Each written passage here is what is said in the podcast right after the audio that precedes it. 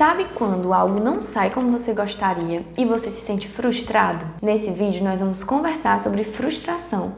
Eu vou te ajudar a entender melhor esse sentimento. Todos nós criamos expectativas em relação a acontecimentos, em relação a pessoas, em relação a ações.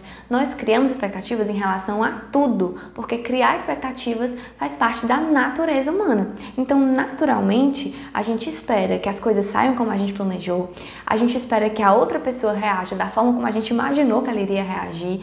E na maioria das vezes, a gente faz isso numa tentativa de controlar coisas que não estão no nosso controle. Acontece que muitas vezes na vida, as nossas expectativas não são correspondidas. E é aí que a frustração aparece.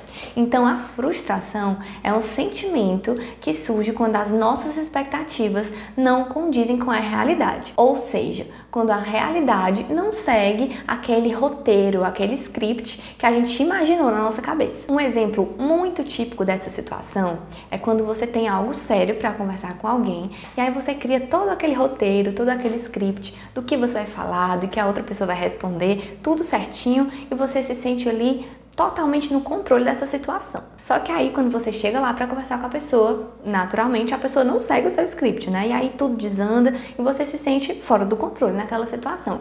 Nesse momento, é natural que você se sinta incomodado, que você se sinta frustrado. Você percebeu que nessa situação exemplo que a gente colocou aqui, você tentou criar expectativas sobre a reação da outra pessoa e você percebeu que tentando planejar mentalmente o que ia acontecer naquela conversa, você estava tentando ter controle 100% daquela situação? Deu para entender como a frustração acontece? Então, esse foi o vídeo de hoje. O objetivo desse vídeo era te ajudar a entender um pouco melhor sobre esse sentimento da frustração, mas se você quiser que eu faça um vídeo dando dicas sobre como lidar melhor com a frustração, fala aqui pra mim nos comentários, tá? É muito bom estar aqui de volta falando com você. Eu espero ter te ajudado de alguma forma e até o próximo vídeo.